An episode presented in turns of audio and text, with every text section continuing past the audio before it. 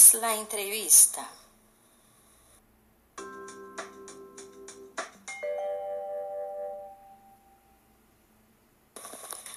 Hola cariño, estamos empezando nuestro podcast del segundo bimestre. Disfrútelo.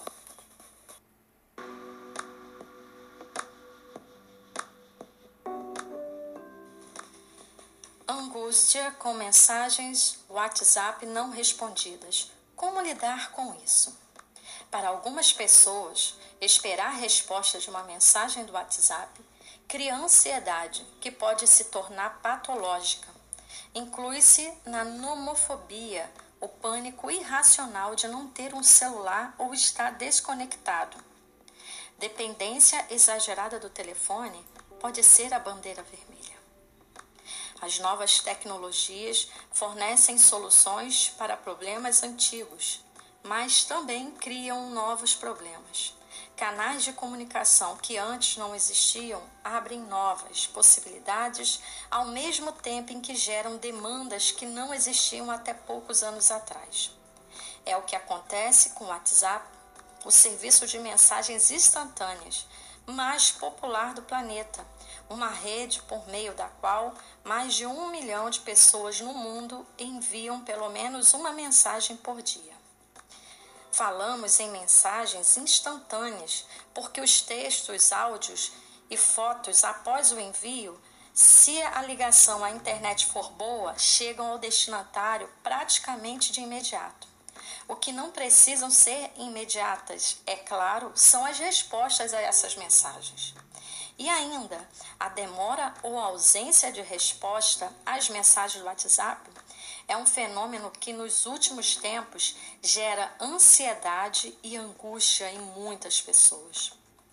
Porque você não me responde se a dupla verificação azul me notificou há duas horas que você viu minha mensagem, seu status, confirma que você está online e que você postou uma foto no Instagram 15 minutos atrás. Esses e outros dados disponíveis no próprio aplicativo e nas redes sociais aumentam a carga, um fardo que se apresenta em situações muito diferentes no casal, entre amigos ou família, no trabalho, ou seja, em quase todos os espaços em que, em geral, nos movemos a maior parte do tempo.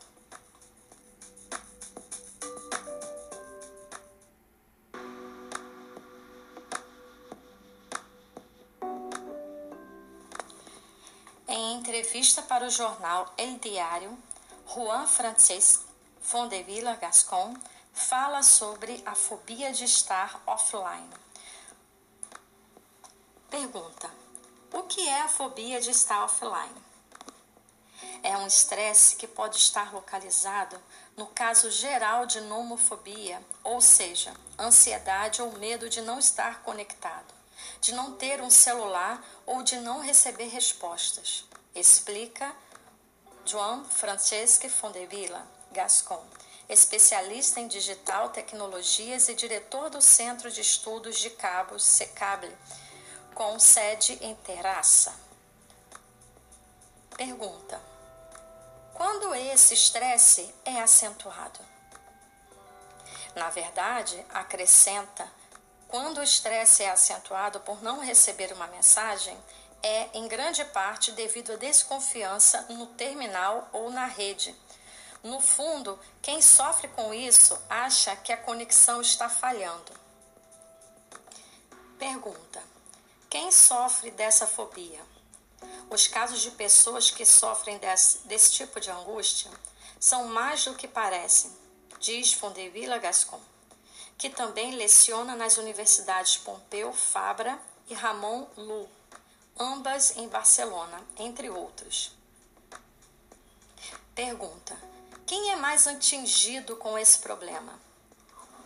É um problema que atinge sobretudo os mais novos, por um motivo simples. Quem hoje tem por volta ou mais de 40 anos cresceu sem telemóvel e sabe o que é viver sem ele. Os mais jovens, por outro lado, são uma presa mais fácil para essa nomofobia, uma sigla para nomobilifobia, um termo cunhado em 2011 no Reino Unido. Pergunta: O que pode acarretar essa fobia? Aquelas pessoas que consultam com frequência, se a resposta já chega, sentem alívio assim que a recebem, mas tendem a manter níveis mais elevados de ansiedade durante o tempo de espera. Como resultado, essas pessoas se tornarão mais dependentes de respostas imediatas e podem diminuir sua capacidade de decidir e ter iniciativas próprias. Pergunta: O que essa dependência exagerada pode causar? Explica que essa dependência exagerada pode ser a bandeira vermelha quando a pessoa automatiza os comportamentos de verificação de informações no celular e mal tem consciência disso. A ansiedade também pode ficar para trás, diz ele.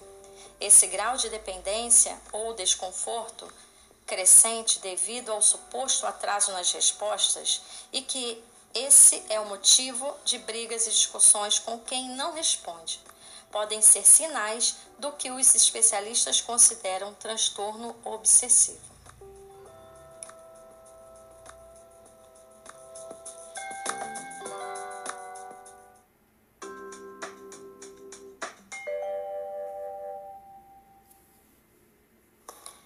Após ouvir este podcast, responda as questões da aula 1 da OE segundo bimestre espanhol.